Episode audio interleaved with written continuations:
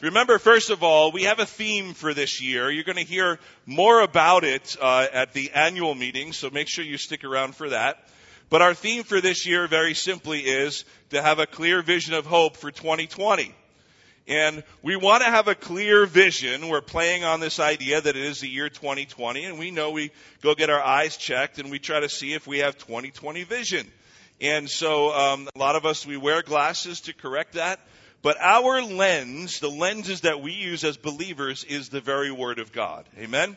So all that we say and do, especially here as a church, and of course individually as children of God, is to uh, come through that lens of Scripture. And we have as our theme verse for this year, 1 Peter 3.15, that says that we are to set Christ apart as Lord in our hearts and always be ready to give an answer to, uh, about the hope that you have uh, in you or that you possess.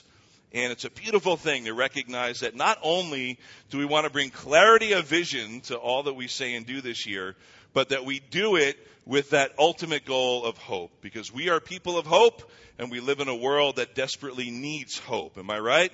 And so we, we represent the hope of Jesus Christ. And so that is our theme for this year, but we also have a sermon series we've been going through in the book of First John. It's a short book with five chapters, but so powerful because it reminds us that we are to walk in the light. We are to be walking in the light of Christ because we reflect His light. And so, uh, the book of First John, written by John the Apostle, who also wrote Revelation and the Gospel, he tries to make it very clear to us as believers, written to those who are already in Christ, that we are to no longer hang out in the shadows, but to walk in the light because that's where he is. Christ is the light of the world and so we are to, to hang out with him. Today you're going to learn that about that word abide. What does it mean to abide in him and to spend time with him? But then we can reflect his light to the world around us because it's a world that needs hope and it's a world in darkness without Christ and so it needs his light and we simply reflect that light. And so that is uh, our theme for this sermon series. It is about um, walking in the light. And how do we do that? And so, yes, it's very practical. Uh, but today, in our passage of Scripture, which is 1 John 2, it's uh, verses 25 to 29. So it'll be up in a few minutes on the screen, but you can turn to it in your Bibles if you'd like. 1 John 2, 25 to 29. Here is what the Apostle John tells us. He says, Do not believe the lie. And that's what he's going to talk about. Don't believe the lie. And how do we take the truth and use that as our confidence so that we are not deceived by any lie about anything other than what we know to be true in the Word of God. So today, it really is in a matter of contrast, as I've said before. Uh, the Apostle uh, John speaks a lot about contrast, dark and light, and life and death. And um, he talks here about truth and deception, or truth and lie.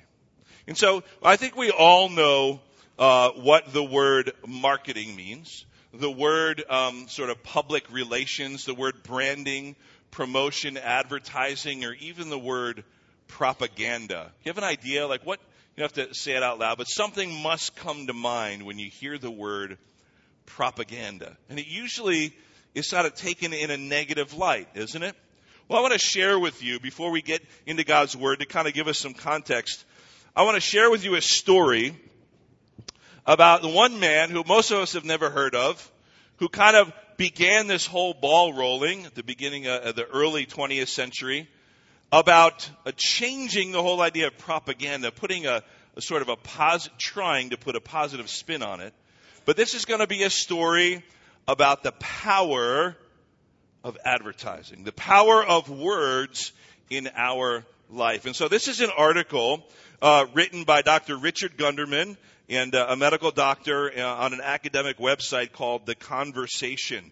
And it is a story about the power of propaganda. And he's going to introduce to us this person that I'm talking about. So just sit for a few minutes and listen as I kind of unfold this story as he tells it um, from, um, from his article.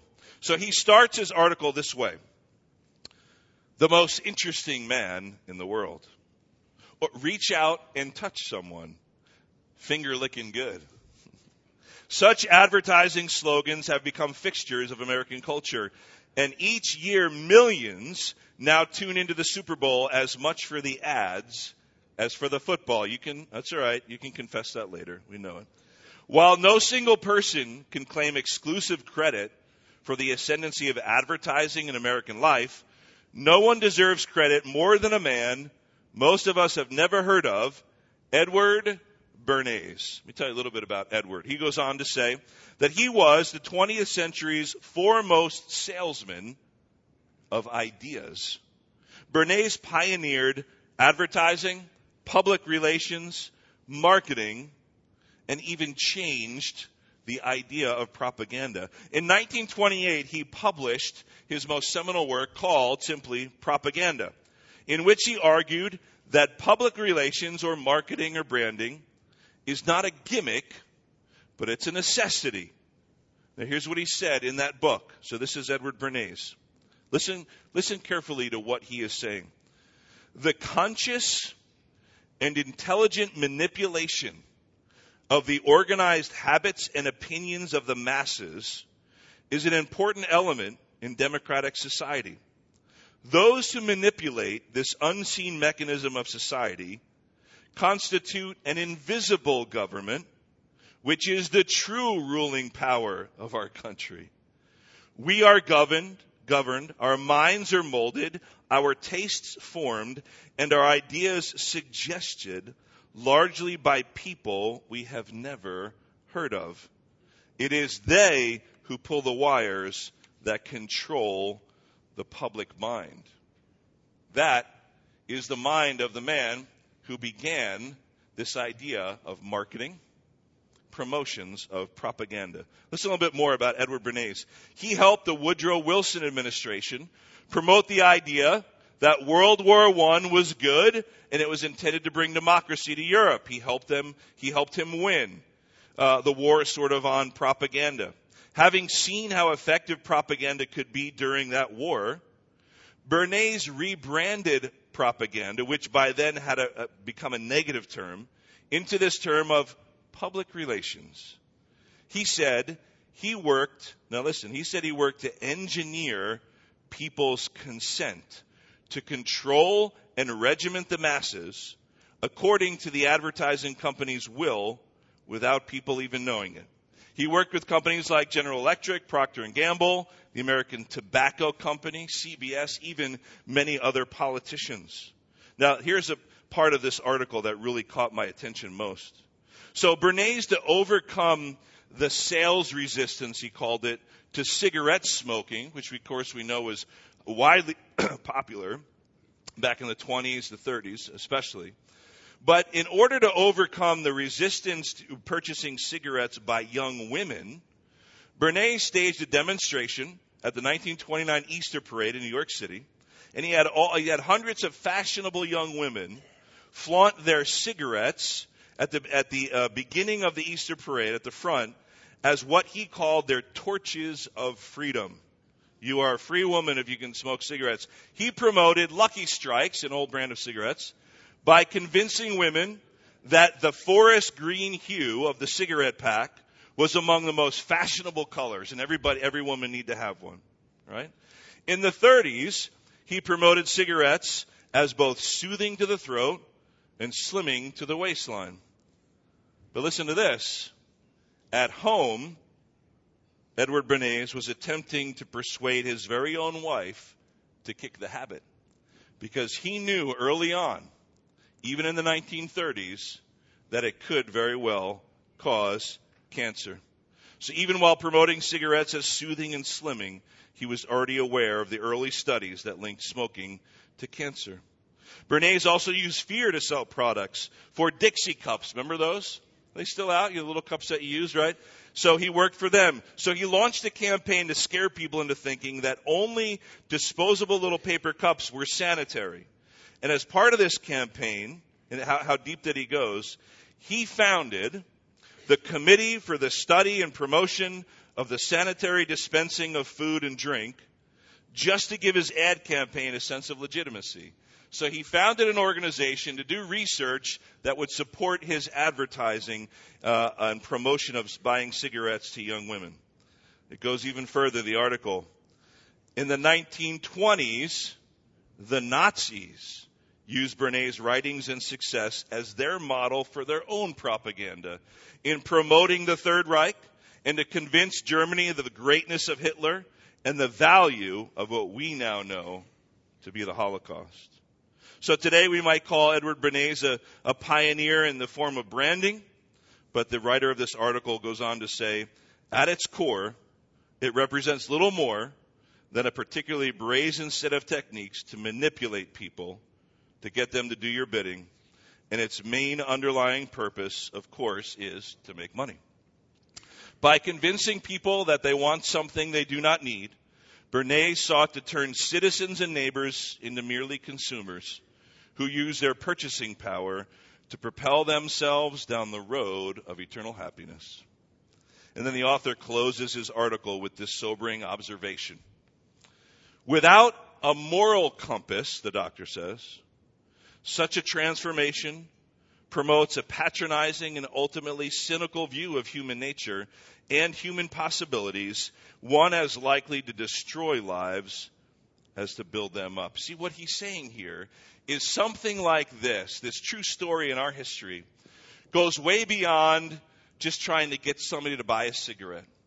What happens is if we listen to the lies long enough, they become part of our true DNA. It changes our, our compass of morality about where we find that and it even, he says, is likely to destroy lives as to build them up. And we think, you know, and we can just be very casual about what we see and hear in the world around us. But we know the more and more that we, we lack filtering everything that we see and hear through the Word of God, the truth of the Word of God, the more we will become convinced that we are somebody that we are not. And so, what the article is saying is that these things might sound innocuous sometimes, but over the course of time, as Edward Bernays was trying to do, to manipulate the masses, the mass consciousness, to believe something we didn't even see it coming. See? To believe something we had no idea that we were now even believing in. So today, of course, we're all aware of the power of advertising, right? We know it. But how do we avoid being sold something we don't need or doing something that we don't need to be doing or being convinced that we need to be like this person or that person or to act like somebody that we are not? But even more important, how do we avoid finding our identity in what the world tells us and instead rely on who God says we are? Last week we defined the word world. Remember that?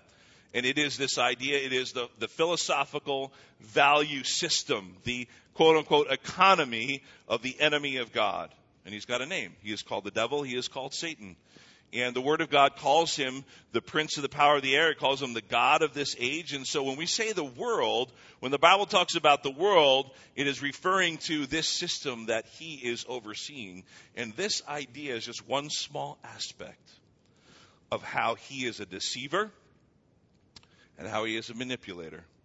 And so, what the Apostle John is doing in, in the book of John and in our passage today, which I'm going to read now, he is warning us. He's warning believers. And he is simply saying, You know what the truth is. Don't believe the lie. Stand on the truth. So I'm going to read this. This is 1 John 2 25 to 29. And he says this. And this is the promise that he made to us eternal life. I write these things to you about those who are trying to deceive you. But the anointing that you received from him abides in you. Eh, you have no need that anyone should teach you. But as his anointing teaches you about everything and is true and is no lie, just as it has taught you, abide in him. And now, little children, abide in him, so that when he appears, we may have confidence and not shrink from him in shame at his coming. If you know that he is righteous, you may be sure that everyone who practices righteousness has been born of him. So remember, as we, as we sort of unpack that, for our remaining time together. Remember that John is writing to believers. He's writing to Christians who can be secure in their faith. And he's not writing to them about their position before God or their salvation. He's not trying to get them to question, are you saved or not? He knows that they are saved, that they are believers. He's talking to them about their relationship with God, meaning their fellowship, their intimate fellowship with God. And that is what that word abide means. And we'll, we'll look at that towards the end uh, today. And so remember that. Keep that in context. He is talking to believers about their fellowship with God. He's saying, How is your walk with the Lord? Are you walking in the light? Are you hanging out in the shadows? And he's, he's getting to the heart of me saying, Look, you know the truth. You've been taught the truth. Nobody has to reteach you the truth, meaning you have it. There's no new truth. Don't let somebody else tell you who Christ is other than apart from the Word of God, what you've already learned. Stand on the truth. Do not believe the lies. And that's what he is saying. So let's unpack that a little bit, right? So he says, we can have confidence and resist the lies of the enemy, John says. And our confidence comes uh, from abiding in the promises of God. And the promise he made that we can have confidence in is eternal life. That's what he says in verse 25. That's the promise that he made. The promise is nothing less than eternal life. And so we know the promise because we have the very word of God, the Bible. And it is against God's very nature to lie. Titus 1 2 says this in the hope of eternal life, there's that word hope again, and eternal life, which God, who never lies, promised before the ages began. See, that's the promise that we are to stand on. And we know that that is true. And it is not a lie. And nobody should tell us anything to the contrary. That we have the hope of eternal life, which God promised before the ages began, and God never lies. Hebrews 6:18 so that by two unchangeable things, in which it is impossible for God to lie, we who have fled for refuge might have strong encouragement to hold fast to the hope set before us. You see how those, that connection keeps coming up over and over. Promises lead to hope. But where do we learn of the promises? The very Word of God that He reveals to us. And that is what we stand on. So please notice both these verses. We're reminded that we have this great promise of hope from our God who cannot lie. So we can have full confidence and assurance in his promises, no matter the circumstances of life, no matter how shaky the ground is you're standing on, whether it's financial troubles, maybe it's health issues, it's broken relationships, it's anxiety, it's worry, it's fear, no matter what the shaky ground seems like, no matter how shaky or unstable your ground seems like right now in your life, we can stand firm on the solid ground of the promises of God, which always lead to hope. So John is encouraging us. John tells us that we may be deceived by people he calls antichrists. We talked about them last week. These are very simply false teachers false prophets who are sort of the forerunners to the Antichrist who will come during the tribulation. And so he is saying those people who are trying to deceive you about who Jesus really is.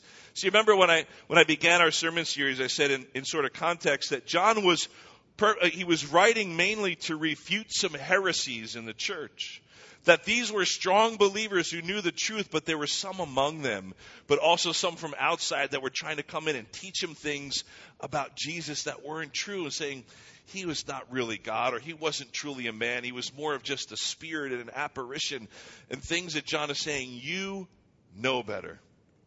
Be careful of what you listen to. Be careful of who you let influence you. And always go back and check the Word of God because that's where we have our promises. See, that's what he's saying. So these antichrists, as he called them, were leading people astray, getting them to abandon the true teachings they already had. John says, You're strong in your faith. You know what's true. Be firm in your convictions that what you have been taught from the scriptures is and will always be the truth. See, church, we have to give consistent and constant attention to what we're being taught, what we are hearing and being told in every area of life, whether it's on social media, whether it's on the news feed, whether it's from politicians or people in your own home, in every area of life. But especially when you hear somebody teaching about the Bible and the gospel of Jesus Christ, I've said it before, I'll say it again here. Do not ever just take my word for it. When I proclaim to you the word of God, when I preach and teach, the apostle Paul said, follow me only as I follow who? As I follow Christ. See? Go to God's Word. Check me on what I'm saying. There's only uh, one infallible and inerrant Word of truth, and that is the Holy Scriptures, what we call the Bible. You know, it says uh, that in 1 Peter 2 that we are the priesthood of believers. Did you ever hear that about yourself? If, if John is saying that we are to remember who, who we are in, in Christ and not believe the lie of, of the world or anybody else, he says, remember who you are. In First Peter, Peter says, you're a priesthood of believers.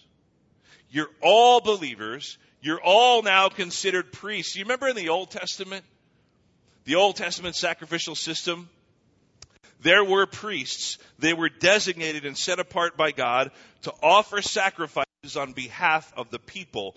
But right now, Hebrews tells us we have a one great high priest and that is Jesus Christ, and He intercedes for us. But He says, in the church, we are actually being built up as a priesthood of believers. You see? There should never be this, what we call this clergy, laity, dis- disconnect, that we are all capable of going to the Word of God and studying it and proclaiming the Word of God and, and the gospel of grace. And we have the very truth at our fingertips and we also have the Holy Spirit. And he says that in just a second. But look at this. 1 Peter 2, verse 5 and verse 9. You yourselves, like living stones, are being built up. See the, the, the imagery there? Being built up as a spiritual house to be a holy, which means set apart, a holy priesthood to offer spiritual sacrifices accepted to God through Jesus Christ. We're being built up so all of us can offer sacrifices to God. It used to be just the priest, and he said, You're all priests now. You're all priests now. Is that amazing? Because we've all been given that right and that privilege to offer spiritual sacrifices to God. That, that's our worship. And that's our prayer. That's our devotion to His Word. In verse 9 says, You're a chosen race. You're a royal priesthood, a holy nation a people for his own possession, that you may proclaim the excellencies of him who called you out of darkness into his marvelous light. Out of darkness into marvelous light. Walking in the light, no longer in darkness. Why? So we can proclaim the excellencies of Jesus. We can make him preeminent. Our, our, one of our greatest privileges as children of God is the assurance of our salvation. That we have been called out of darkness and the walk into light. And the Apostle John is saying, look, he's saying, you know the truth.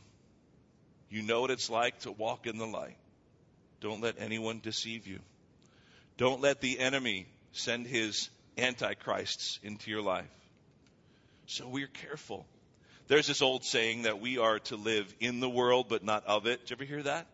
What does it mean? Well, we are kind of biding our time in a sense, worshiping God, giving Him the glory. It's way more than biding, but you know what I mean. We are awaiting the return of Jesus. We are like a bride who has been betrothed to her future husband. We are sort of in this engagement phase where Christ has paid the price for us and he said, I will come back to claim my bride. We look forward to that, but until then, we are to remain a holy and royal priesthood, setting ourselves apart, being pure and holy for him. And Apostle John is saying, he's saying simply this, you can do it. You ever tell that to your kids? Maybe they're going out to, to play a, a sport and you're like, yeah, you can do it. I believe in you. John is saying, you know the truth. I believe in you. You can do it. Walk in the light. Don't enjoy that darkness anymore. And when people tell you things about who you should be or who you are, or they even tell you about Jesus, He says, You know the truth. Make sure that it's coming from the very Word of God. So everything that we hear and listen to and see should be filtered through the Word of God. Because that is the one absolute truth that we can stand firm on.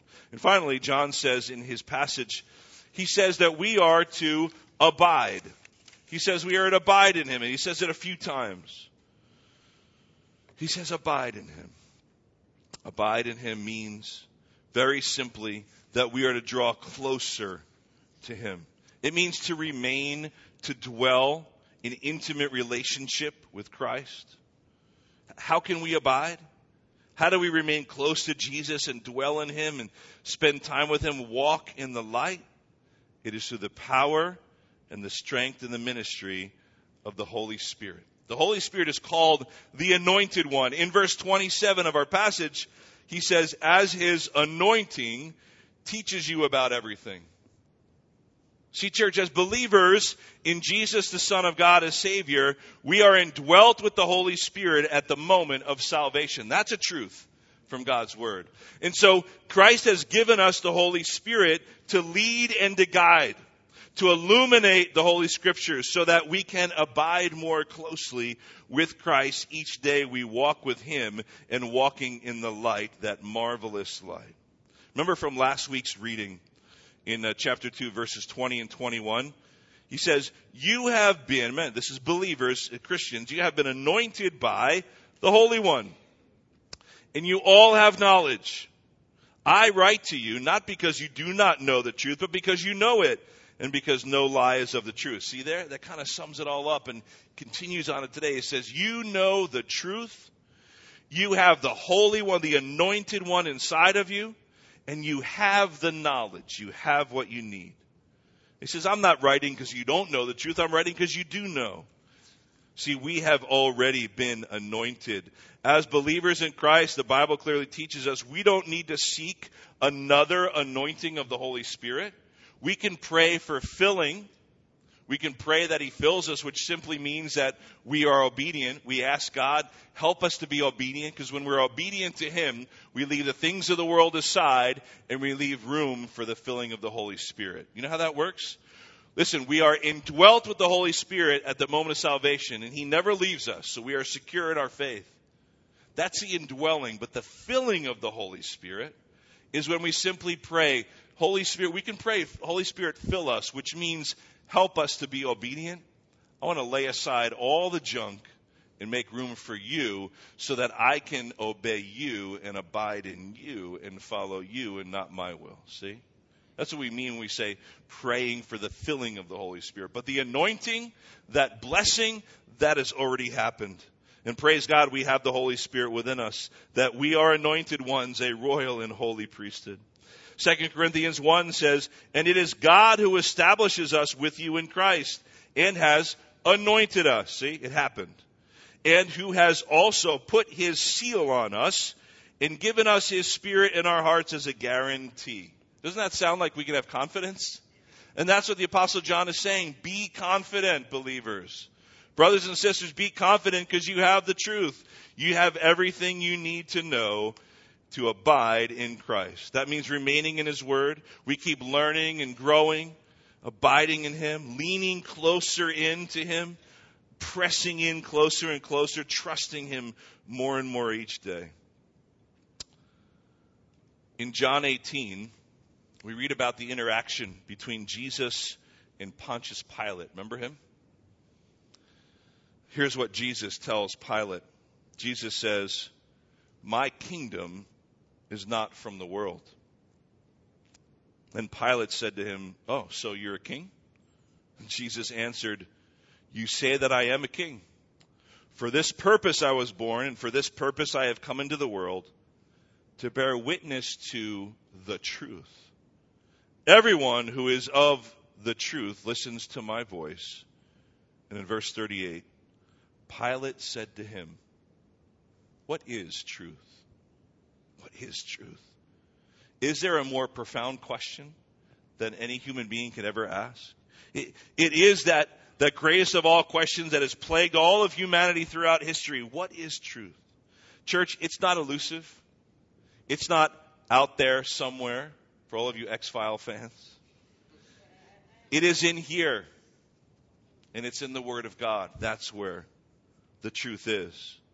See, John is saying you don't have to go searching for the truth. It's not something elusive that's kind of hangs in the air and we'll never know.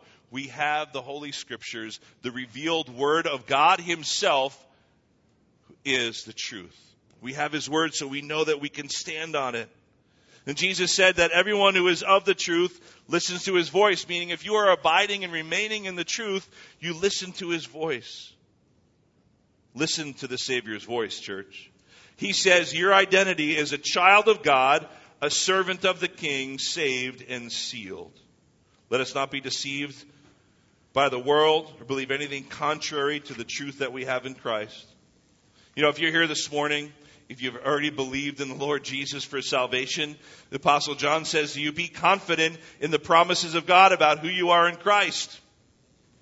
But if you've joined us today and you're still seeking, if you're still asking that question, what is truth? That same Apostle John in his gospel says this. He records the words of Jesus. Jesus says these words we should hang on today. I am the way and the truth and the life. No one comes to the Father except through me. The gospel is simple and clear. If you receive by faith the free gift of salvation offered by the grace of God, believing in the death and the resurrection of the Lord Jesus Christ, who alone is Savior to pay for your sin, you are saved. And, church, that is the truth.